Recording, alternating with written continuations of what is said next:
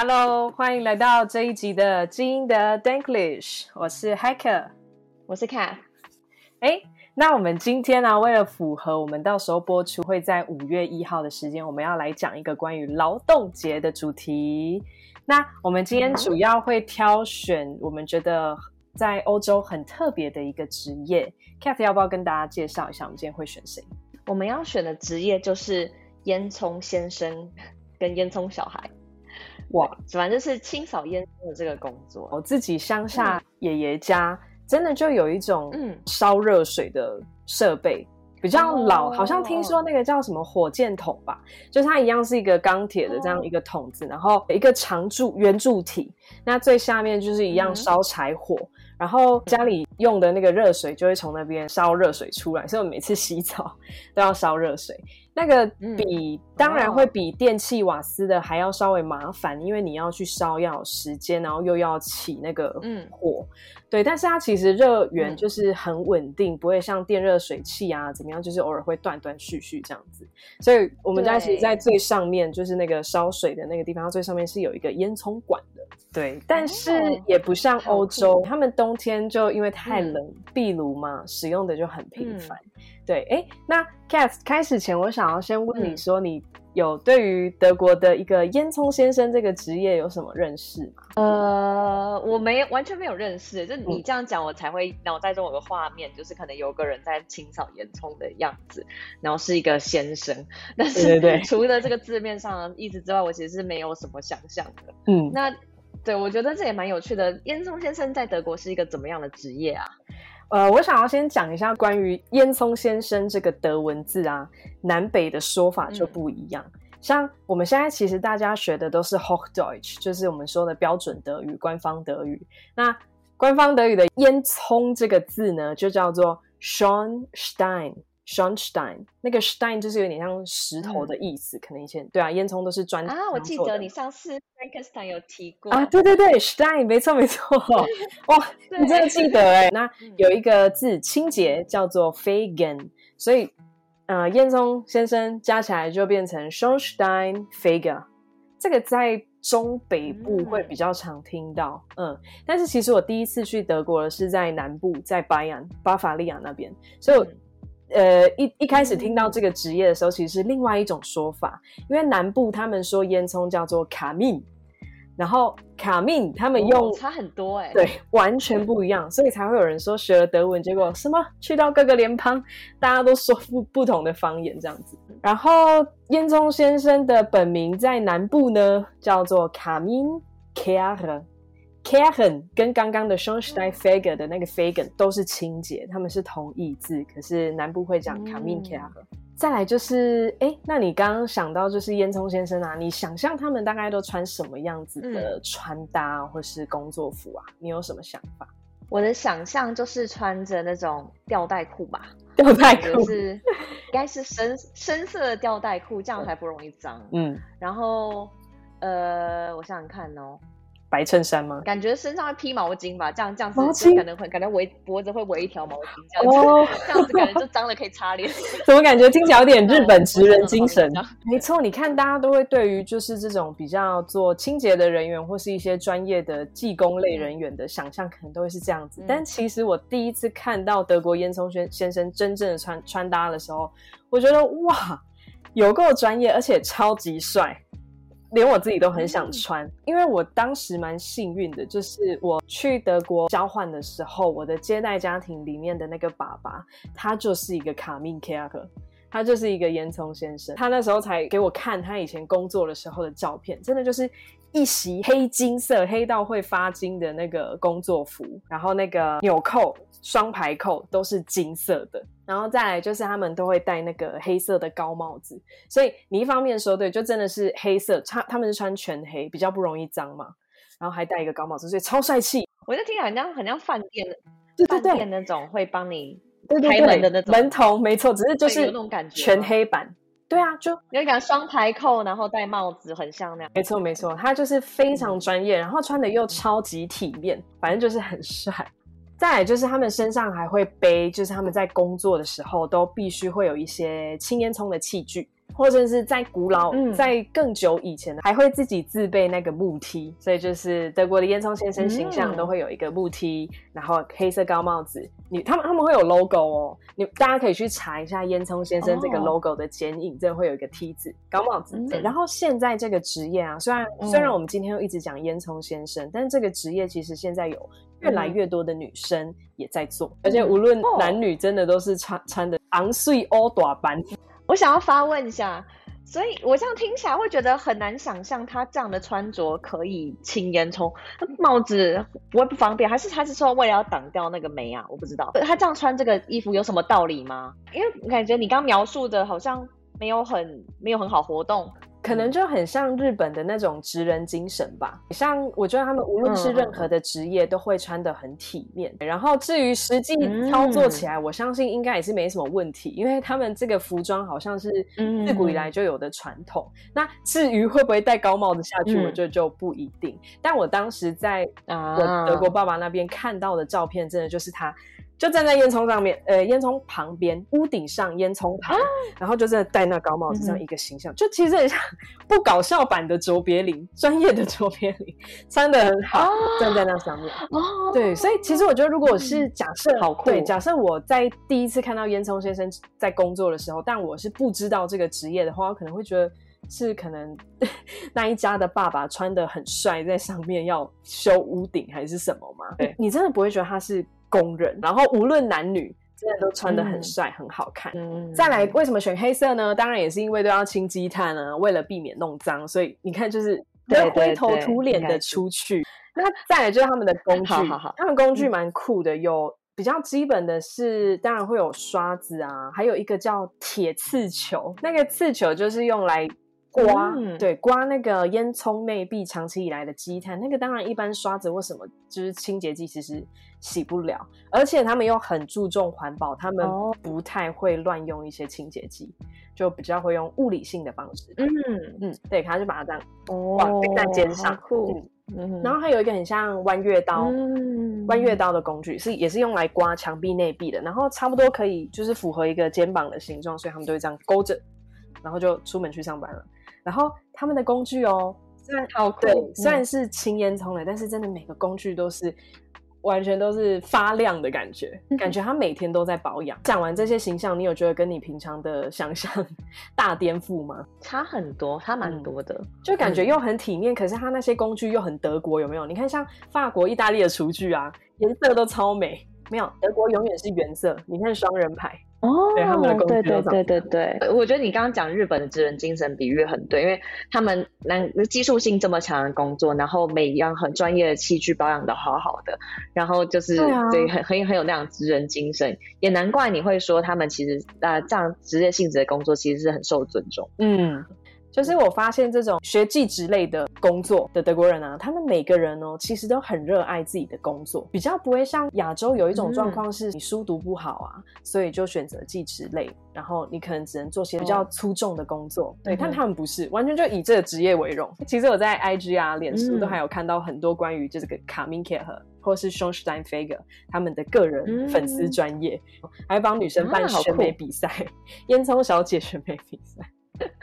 好酷哦！对对对，他们不会是因为无从选择才去做比较粗重的劳力工作，嗯、而是自己真的也很喜欢。嗯、那你觉得对这个工作的想象是什么？嗯、对，感觉因为烟囱感觉就还蛮危险的吧？因为就像很多人应该都会有幽闭恐惧症，这、哦、感觉就是 如果要进去的话，感觉很可怕。嗯、不过刚刚你听听讲说他有那么多的器具的话，感觉好像。比较不用是是要整个人钻进去吗？是像圣诞老人这样从上面这样钻进去吗？圣诞老人。哎，因为我发现，我刚刚在想说，为什么你会一直觉得他们要钻进去？是不是英国的做法不太一样吗？没错，对，因为我就想说，没错，没有啊，我完全看，你看，像我刚刚讲的那个刺球啊，对，它是一个非常长的缆绳，最最末端才绑着那个刺球，所以其实就是直接工具进去。他们从为什么这个工作其实非常非常危险？因为第一，他要站上屋顶。那屋顶就很危险嘛，嗯、一个角度不对，可能就会摔死，嗯、所以真的需要足够的专业训练才能胜任。好，那再来就是他们在烟囱的，嗯、就是屋顶上面清烟囱的时候，是直接用刺球工具这样下降下去，然后还会用镜子、摄影机去看内壁的实际状况，然后清洁完以后，嗯、烟囱先生就会马上从屋顶爬下来，然后就爬到那跑到你们家壁炉里面去，在下面去清那个积碳，啊、就这样子。那顶多因为在烧的是屋里面的那个壁炉内壁那边嘛，那那边他就还会用我刚刚说的那个弯刀这样刮刮刮这样子。如果还有没清完的地方，嗯，所以真的是整个动作就快、很准又专业。然后也不会灰头土脸的，就帮你做完了，这样。那真是跟我想象中的蛮蛮不一样。重新 renew 你的印象，对不对？嗯。因为这个东西就是它，我们刚刚有讲嘛，它非常危险，所以一定要足够的专业训练跟实作才能胜任。所以这个其实就跟我们之后会讲到的一个德国的师徒制。实习制会相连接，嗯，到时候会再跟大家介绍这个德国技职类的培训体系，嗯、因为他们真的很重实作。嗯、那后来就是我的德国爸爸他自己是因为在出去玩的时候游泳跳水，不小心就脊椎受伤，所以他就必须中断他这个 Kaminkehrer 的现场的清洁工作的生涯。那 Kath，你觉得他们这样子，如果烟囱先生自己不小心受伤以后啊，他们的职业发展还有什么可能呢？想想看，应该应该变很困难吧？因为感觉还是蛮注重体力这个部分的。如果没办法，如果应该说如果脊椎受伤的话，感觉嗯会比较难再做这样高风险，毕竟还要爬上屋顶之类的。对，我就想说哈，那你受伤要怎么办？结果原来因为我刚刚有说，嗯、这个工作基本上是政府也保障嘛，就是人民必定政府规定要请烟囱清洁，所以。不止现场工作的人员，他还会有内勤的一些工作。比如说内勤工作，你觉得他们内勤是？你可以想象一下吗？你觉得他们要干嘛？内勤这样讲，我就会想到接电话，就说：“哎、你好，我要预定先聪先生的的服务，请问几位只要有空？可能是这样吗？”我想看，呃，感觉德国人可能会来做 Excel 吧，就是很多表格，可能可以记录说啊。哇塞，哎、欸，我觉得很酷哎，因为你很很，你的想法真的都很英国，你的答案完全是我没有想过的答案。你刚刚说民众会打电话预定吗？我告诉你，德国人他们最讨厌最讨厌的就是要跟烟囱先生约时间，所以他为什么？而且德国人他们自己工作人员哦，无论你是公部门还是像这种就是预约清洁工吧，他们自己都超讨厌人家打电话给他，嗯、比如说不可能会像台湾一样是你什么时候要来。那哎，欸、阿姆、啊、哥，我几点才有空呢？这样他也不管你，因为 他们那要线上约吗？不是，嗯、就是我目前听到的方式是，每个烟囱先生他有分区，这个 Gebiet、嗯、这个 area 就是我负责的，所以他时间到了，嗯、他安排到你们家的时候，他就会贴说，预计星期几哪一天的几点到几点，我们会就是换你们这区要做清洁喽。可是 他那个 range 超广的，我听说，比如说假设好了。嗯呃，五月一号，我五月一号九点到六点之间会来，嗯，所以你就为他空下你的时间是吗？对，就是他也没有办法很确切告诉你说，那我你们家的时段就是五点到几点，因为真的很不一定，家家户户的那个整洁状况可能不一样，他不知道他这个 case 要做多久，所以他们有些人就会很崩溃。嗯、那那他有那种就是 negotiate 可以去讨论的余地吗？还是说他说什么就做什么时候？就是欢迎认识德国。没没有在跟你 negotiate，真的对，所以我觉得很多台湾人到了德国以后，真的就会一直疯狂的屌他们这些 公部门的效率啊，或是死板程度。对我可以说，哎，不好意思，我今天要请假，因为今天烟囱先生要来我家，这样是可以请假的。Maybe 我觉得有有可能可以哦，如果你有假的话，就就只能不得不这样子了。对，因为他们工作真的就很一板一眼，他他完全没有办法动脑筋，嗯、他觉得。啊，不行啊！嗯、我完全没有办法跟你 判断状况，没有一个时间点。嗯、对对对，嗯，对，所以总之，如果、哦 okay、我还是有听到一些经验啦，他跟你说我九点到六点之间会来哦，嗯、可能你很幸运的话，你就等到他五点五点多才来这样子，你就是那一天的最后一个。Okay, okay 然后刚刚又讲，因为是政府规定嘛，你你不做，你其实会被罚钱，嗯、所以你自自己不行的话，嗯、是你要自己跟他想办法去讲别的，他也可以的时间。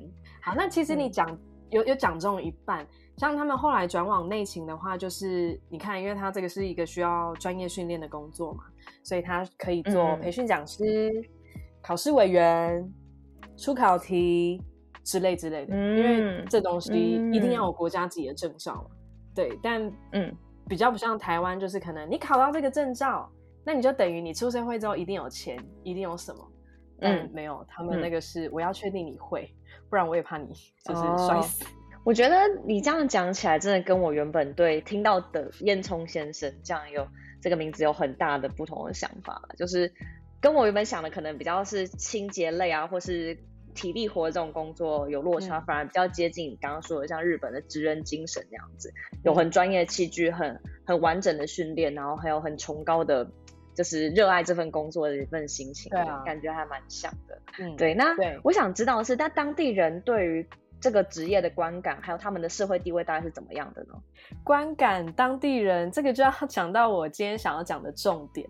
为什么我们会选烟囱先生这个职业来说呢？嗯，因为他其实自古以来已经有上百年的传统，他就是一个幸运的象征。嗯，为什么呢？哎，你觉得可能是什么原因？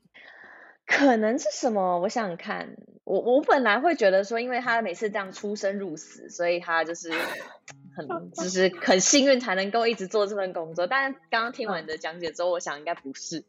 呃，会不会 是因为他？因为你刚刚讲说他是他是德国政府规定要做的事情，因为他跟居家的安全有很大的相关嘛。所以会不会是因为他维护了大家的安全，所以大家觉得他幸运呢？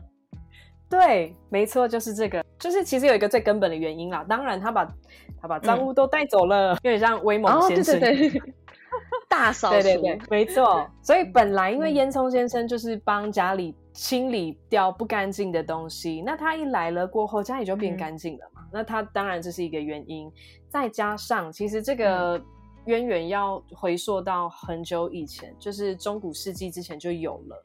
因为以前的房子嘛，嗯、是不是都用木头去建造的？对对对。然后烟囱也是啊，嗯、甚至是居家煮饭的排烟管啊什么的。所以如果烟囱内部很久没有清理的话，嗯、那个积碳跟高温浓烟就会往屋子里面进来，嗯、那就会造成火灾。对啊，我可以想象。然后没错。再来以前的房子，因为城镇嘛，城镇都是一栋挨着一栋这样子去建造的，所以只要一栋，对。有发生事情，那因为并排的关系，可能哗，最后整个城镇都熄火，所以是会非常大的就生死嘛，所以一家失火就贵州海寥寥这样，嗯、就因为这样，所以当时的市长为了解决频繁的火灾问题，就规定每户每年都一定要定期请烟囱先生来清理，所以才会一直延续到现代，都还是政府规定的例行公事。对，所以如果没有的话。嗯如果没有请烟囱先生来，或是没有让他清，只要发生火灾，屋主就要被罚款。哇严重的话，就是如果他如果他没有在火灾中丧生的话，那他你要负责吗？那如果啊，相对的，如果你有请人来清理，结果还是不幸发生火灾，嗯、难免嘛，那你屋主就不会被处罚。嗯、对对，所以之后人们才会常常说、oh, 啊，还好烟囱先生来过我家了，我好幸运，我什么事都没发生，嗯、我逃过一劫。对啊，oh. 所以。就像你说的，烟囱先生就变成人民眼中保护房子、保护屋主、用防止灾害发生的幸运象征。你觉得，如果今天你是德国民众，然后你从小就知道这个嗯童话故事里面烟囱先生幸运象征的话，你在路上看到烟囱先生，你会怎么样？会很开心吧？可能会想要去找他，甚至跟他拍照嘛。而且他穿的那么帅，可能会想跟他拍照吧。哎，应该拍照真的超台湾人过去拉他手拍照。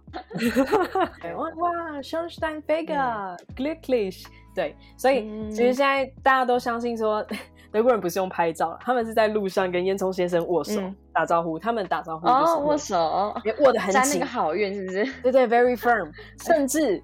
还还会觉得要摸他的纽扣，嗯、摸他的纽扣就是幸运象征，真的是上下其手，对，是不是？哦，北风想到这种碰来碰就不是台湾人的行径，我们就不会碰他。对呀、啊，我们不会这样有肢体接触，不喜欢肢体碰触的。对对对，我之前还被说，就是你知道他们德国打招呼，德瑞啦都会用握手的方式，嗯，然后我之前就你知道台湾就会这样，啊、摸一下这样，嗯、他们就觉得。你这样子是不是很不想跟我握手，不想跟我打招呼？反而我们会没诚意，你知道吗？我觉得握手只有在商务行为可能会有，对不对？那其他你朋友认识更不会握手，感觉 太太正式、太客套了吧？对，你看，真的完全是文化不同。那总之我就跟他们说，那不然你示范一下，怎么样握手才是正确的？结果哇，他那个真的是我会觉得我可以用往死里握来形容，我就是要这样子，还要甩。我 天哪，我天哪！你这样突然讲，我突然想起一件事情。呃，我跟我的好朋友 Jeremy，然后还有 我另外一个好朋友，我们曾经一起都在奥地利，然后就认识，也是古登堡的德文老师菲利普。然后菲利，因为就是因为我的朋友她是菲利普的女朋友，那我们当时我跟 Jeremy，我们就一起去奥地利找他。他有跟我们讲到这件事，他说好像在在他们文化里面，就握手握得太轻，别人男生会觉得你很 weak 很嫩。他说他会从那个握手的的那个会感受到你这个人的态度、啊，你是不是真男人吗？或是整个人的 personality？对对对对对，他说所以不可以这样轻轻的握，要这样这样，人家就觉得哦真男人那种感觉，很可靠，是不是？嗯突然想起那个画面，突然间冒出来了，对，想起他说过这样一件事情。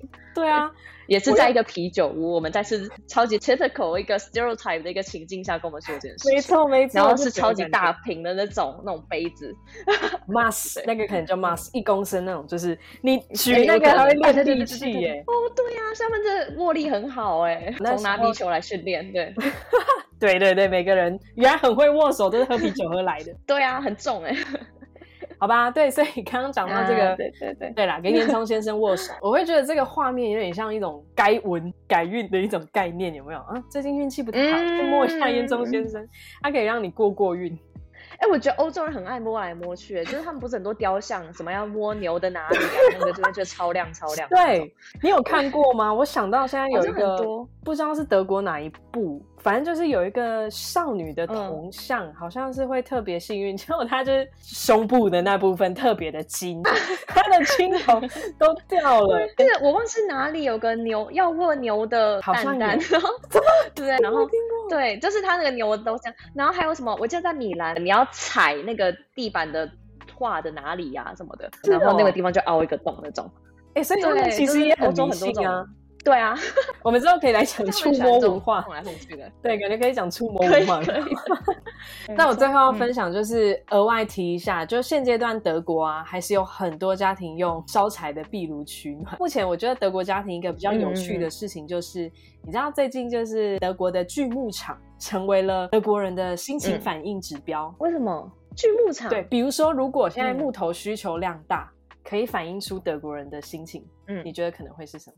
恐慌吗？对，是不是？如果他们囤积什么的，是因为恐慌吗？对对对对。所以现在其实很多乡村还、嗯、还留有壁炉，就是没有过于现代化的建筑。他们其实屋主会蛮开心，就是虽然对环境很有害，可是目前就是因为乌俄战争的关系，嗯、他们真的已经在。啊、嗯，我们现在讲这个话题，其实已经。过了乌俄战争过了很久了嘛，他们很久之前刚甚至刚刚开始打就已经有人在做这件事情，他说我要囤积，嗯、所以壁炉公司表示、嗯、去年订单需求增加了三四成以上，嗯、就是完全显现德国对于能源危机的重视这样子。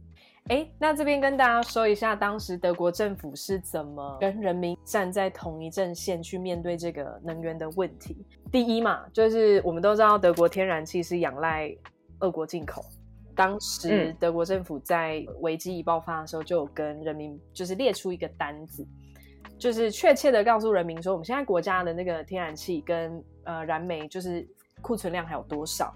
那预计还可以用多久？所以度过今年的冬天是绝对绝对没有问题。这样，所以其实政府会出来让人民知道不要恐慌，嗯、然后再来就是，所以也呼吁说，嗯、那我们呼吁大家就尽量就是节能。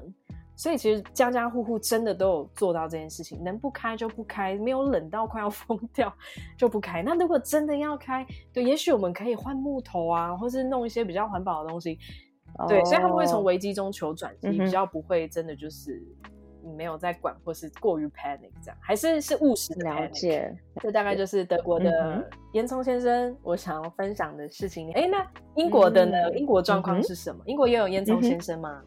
我觉得，如果提到英国和清扫烟囱这个职业的话，大家想到的通常不会是烟囱先生，反而是烟囱男孩。就是在十九世纪跟二十世纪初，在现实中的烟囱清扫工作是超级艰苦跟危险的。就像是我刚刚跟你提到，我一直会跟你不断讲说不要钻进去。我这个就是因为在英国当时的烟囱其实是由小男孩进去清扫的。而且是要整个人钻进去，可能有各种原因啦，包含说烟囱的结构啊，或者是工具的限制、技术的限制都有影响，所以可想而知非常的危险。那我接下来再一一剖析，你如果是一个烟囱男孩，你会是怎么样的过你的工作人生呢？我们先从一开始开始讲，呃，为什么最后会有这样的处境？为什么这个职业会诞生？跟为什么？都是小朋友去做。一开始呢，其实壁炉是有钱的象征。那在当时的十七世纪的时候，就出现了一个壁炉税。嗯、那壁炉税可想而知，就根据说每个壁炉或烟囱需要支付相应的税款。另外就是说，他在征收烟囱税的时候呢，税收官员是有权利跑到你家里去看你的烟囱和你的壁炉几个的。总之引起了不少民怨。这个壁炉税它也没有实行多久，大概可能不到一百年的时间就被废除了。不过它还是留下一些影响。就是这个壁炉税。它是根据你的壁炉数量跟烟囱数量要负担的嘛，所以大家为了避免缴纳烟囱税，有些人会将多个壁炉或烟囱连接到一个共同的管道来减少税款。但是看那个烟囱结构那么多个要连在一起，就变得更加复杂，里面就已经不是直直的，嗯、然后高高的那样，它那是弯曲复杂，全部结合在一起，还会有死路。我们在一六六六年的时候，伦敦发生个非常大的大火，它持续烧了整整的五天。摧毁了一万三千两百座房屋和八十七座教堂，这样这基本上整个 City of London 那个区域都是整个被烧毁的。当时这个大火的规模大到至少有七万到八万的伦敦居民是无家可归，那实际的死亡数目真是无可计算。那后来呢，政府也就因为这样就规定说一定要清烟囱，然后这个行业就诞生了。一直到十八世纪就变得非常的常见，但是并没有相应的规范，所以就衍生了我们之后的问题。那我们刚回有稍微带到英国的烟囱结构，在当时的英国烟囱结构，它非常的窄。有多窄呢？它大概是九乘以十七的英寸，也是大概二十三乘三十六公分，这是宽的地方哦。他们会这样设计，是因为伦敦都市生活的痕迹，所以他为了要提供更多的生活空间，他就是把它弄得很窄。那而且它是有棱有角的哦，它是九十度这样转来转去的那种。但就是其实都是因为要要为了让居住空间更大，它是直的，而且它可能会到六十尺高，你爬到一半会滑下来。对。所以其实像当时的这些童工会有几个职业伤害啦。第一个是这小孩刚刚说这么小的空间，他们只有小孩才能钻得进去，但甚至有些地方小到他要脱光才能钻得进去。哦，他他是直接这样磨着，你出来的时候你整个人都是破皮的，你基本所有关节处都在流血，甚至那些人很坏是他们会故意拿刷子，然后就是直接这样刷你流血的地方，这样把它刷掉。你知道为什么吗？让你长茧。就你节俭之后，你就不会，你就不会哭了，这样 很扯，对不对？然后，而且另外你可以想象说，他这样爬爬爬进去之后，他的身体长时间挤在那么小的地方，一定会影响到他的发育。所以大部分的人最后都可能发育不良，会影响他们的呃长大。很多人要不就长不高，要不就其实很多人根本就长不到成年啊，因为他们吸入那么多煤灰，当然是他们的呼吸系统会很多问题。然后。还有刚刚讲那么高，他们也会掉下去，也会摔死，或者是窒息也很常见。刚刚说里面的系统很复杂嘛，可能一个走错路迷路，走到死路出不来。如果说好一点的雇主，他还会知道你不见了；有些雇主根本就不知道你不见了。如果你今天不幸卡在里面。对，成为煤炭的一部分呢？哎，他救不了他，哎，没人可以救他们呢。其实法律是有规定，他们应该要去监督这件事情，或者是如果就是那家人有注意到说，哎，刚刚那小朋友没有出来的话，他们是可以跟雇主讲。那雇主通常会再派另外小孩去救他，可通常也救不出来，因为、啊、因为通常是可能卡在很怪的地方，或者怎么样的。对，那你。照常来讲是要把他钻进去救啦，要不然的话，或者你想如果已经死在里面怎么办？对啊，你完全，因为他可能像刚可能摔死，可能可能煤灰这样掉下来窒息，怎么办？哦，照来讲的话，应该是要用拆墙把墙拆掉，然后把尸体拿出来，不然怎么办？对不对？可是很多时候像我刚刚讲，很多雇主根本就没有发现那个小孩失踪了，那他们就会直接饿死。被烧死，直接是火葬了。就是下一次火烧起来的时候，他们就无路可逃。天哪，嗯，很可怕吧？不知道被关多久。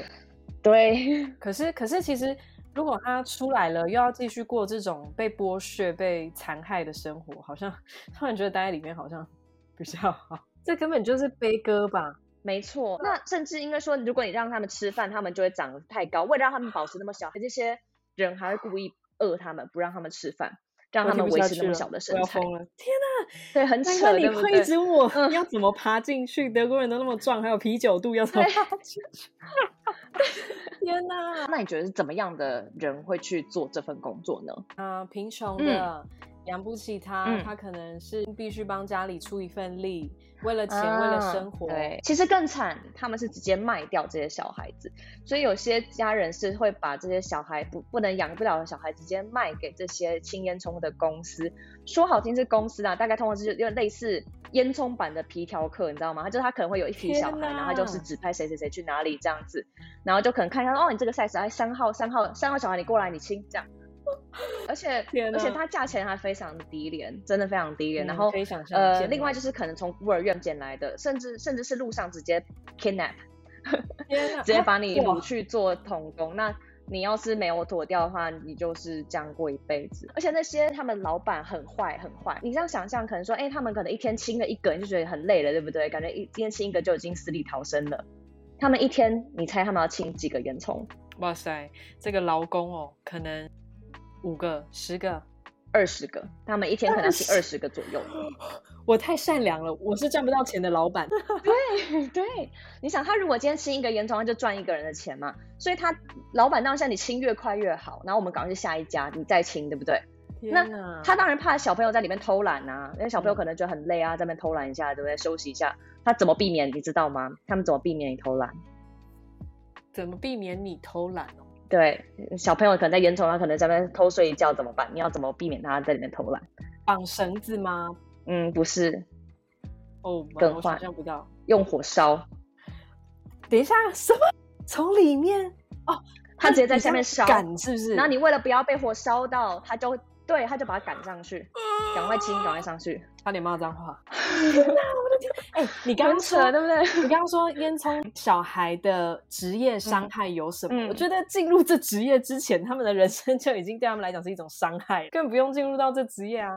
没错啊，对啊。什么人体长茧，对 人体护护轴，对。你对啊，对啊，那另外，就他们长期吸入这个问题，也会引发一些癌症。有些他们还说的是专门清扫工会接触的癌症，因为他们不像德国烟囱先生是有完整的装装备，而且人不用进去，他们整个都爬进去，灰头土脸的出来的，所以他们的那个呃受到的影响非常的大。他们就算长到成年之后，你一定会身体上会有缺陷，你可能没办法长长得高就算了，你通常是可能歪七扭八的这样子。那另外就是你会会有很多癌症，基本上都不长寿。对，就算就算你好不容易活到成年之后，你一样是不长寿。但他们说好听，都说这个是一个学徒制度哦。其实英国是有规定说，照理来讲啊，这些雇主是要给他们足够的训练，给他们吃东西干嘛的。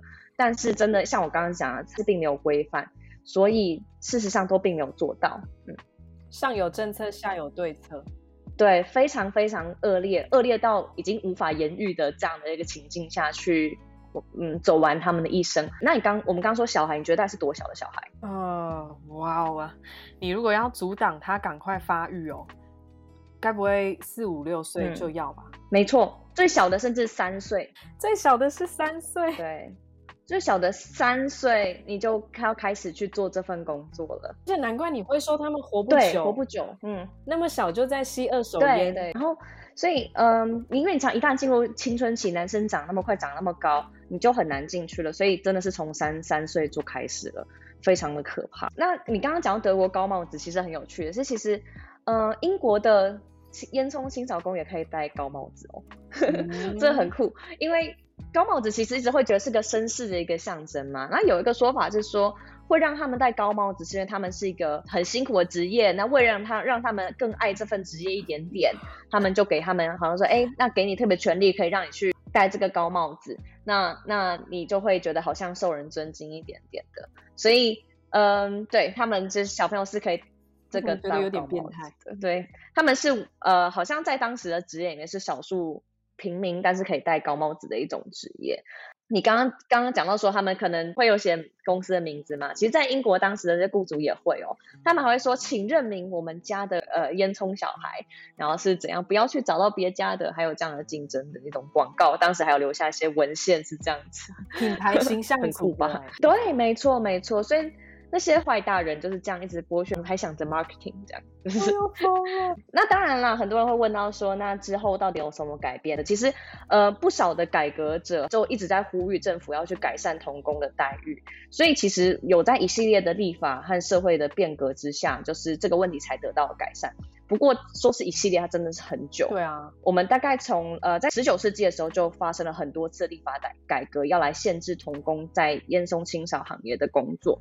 那在一八一九年的时候，他们就试图规定童工最低年龄为八岁，所以从三岁到八岁这样，就是已经这样限制了。嗯、但是他们只是试图规定而已，所以其实真的实行的程度也没有到真的很好，因为上有政策，下有对策嘛，所以嗯，真的没有什么用。比他们多几年的那个童年，可是其实还是要被剥削这样子，长大以后还是一样。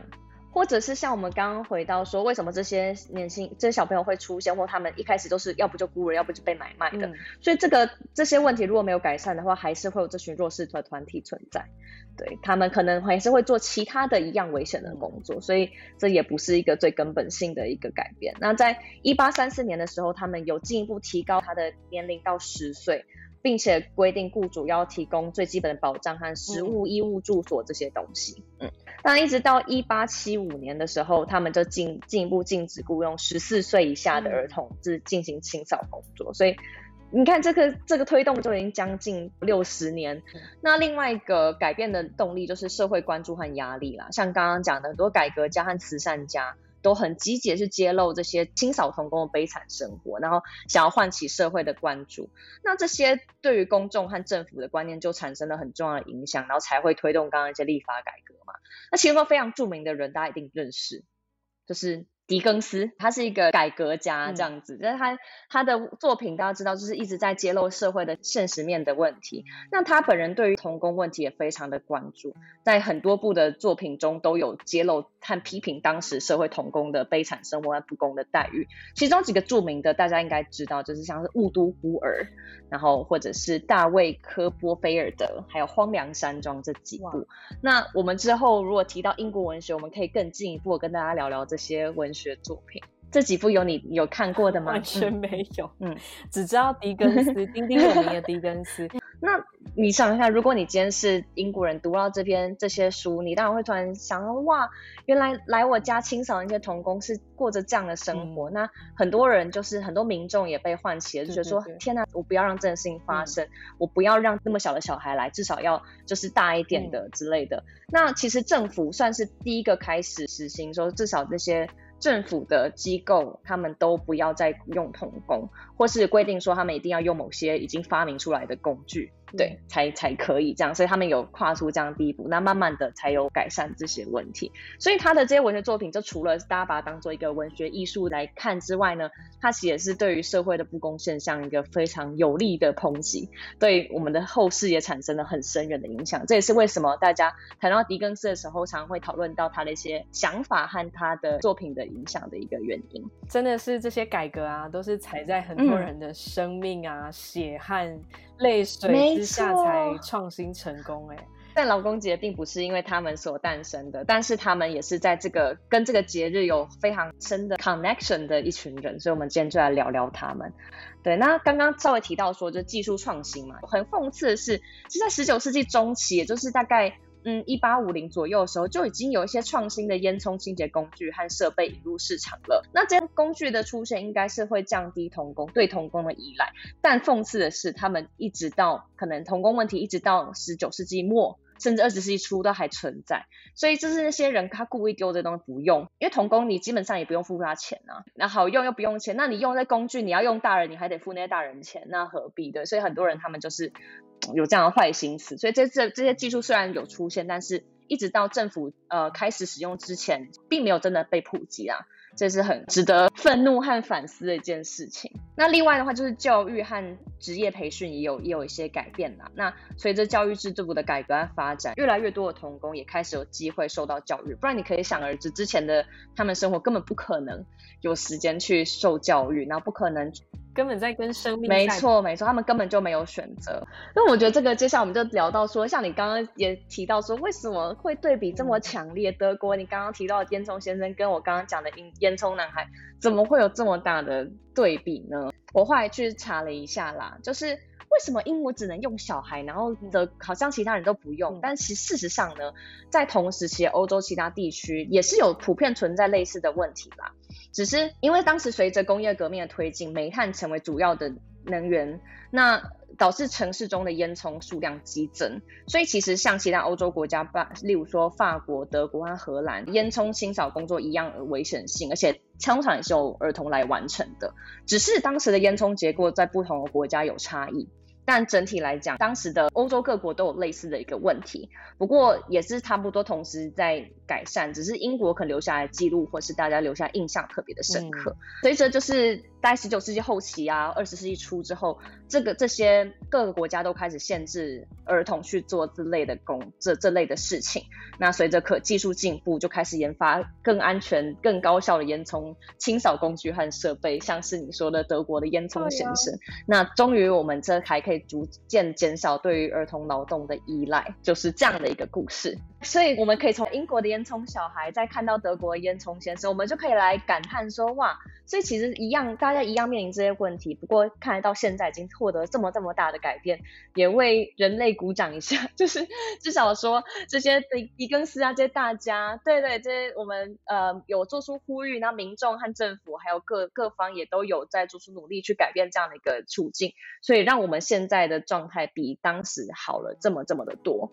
所以就是嗯。这也这点也是值得值得鼓励，总不要说就是以前这么坏，现在也没有比较好，那就是更让人悲伤。缓慢，但是还是有那个 progress，、嗯、就是还是有在进步这样子。对，那我们为什么会想到五一劳动节来跟这个烟囱小孩事情，就是呃一起来聊聊。五一劳动节是这些烟囱清扫工他们一年之中唯一可以放假的一天，嗯，所以他们在这一天会就是聚集在街道上唱歌跳舞，也就只有这一天而已。哦，嗯、好，就是，所以这个也是。非常的心酸，所以我们就在五一劳动节的这个时候来想想，这个在几百年前曾经在伦敦的这样的一群一群的小朋友们，就是嗯，在我们放假的时候也想想他们吧。我觉得就是这结尾这样有点沉重，有没有？就是原来是一个这么悲惨的，真的还蛮就对啊，不要只想着我们在放假，其实当年好像还有就是在在回首我们看到刚 Mary Poppins 的这个浪漫化的过程，就觉得啊，其实真的嗯呃。呃，这个对比真的 很血淋淋。当然是可以想象，以前可能也有一些不得已，但你能想象，现在我光是一个小擦伤，我就自己、嗯、我很就是台语说谢腿，就是 很怕痛。对，就现在这个东西很小擦伤，你可以想象他还被这样子磨。我我真的，我今天真的有冲击到，我没有想到，就是、嗯、对。过往真的有那么多可怕，这么的可怕，对不对？OK，好吧，那今天尽量以一个比较温馨快乐的结尾来纪念一下，谢谢我们就是人类史上劳工的辛酸血泪。那祝大家今天劳动节快乐！那我们今天内容就到这边结束。那欢迎大家在有什么相关想要讨论的话题，都可以来跟我们分享。那今天就到这边，OK，谢谢大家，大家拜拜，拜拜。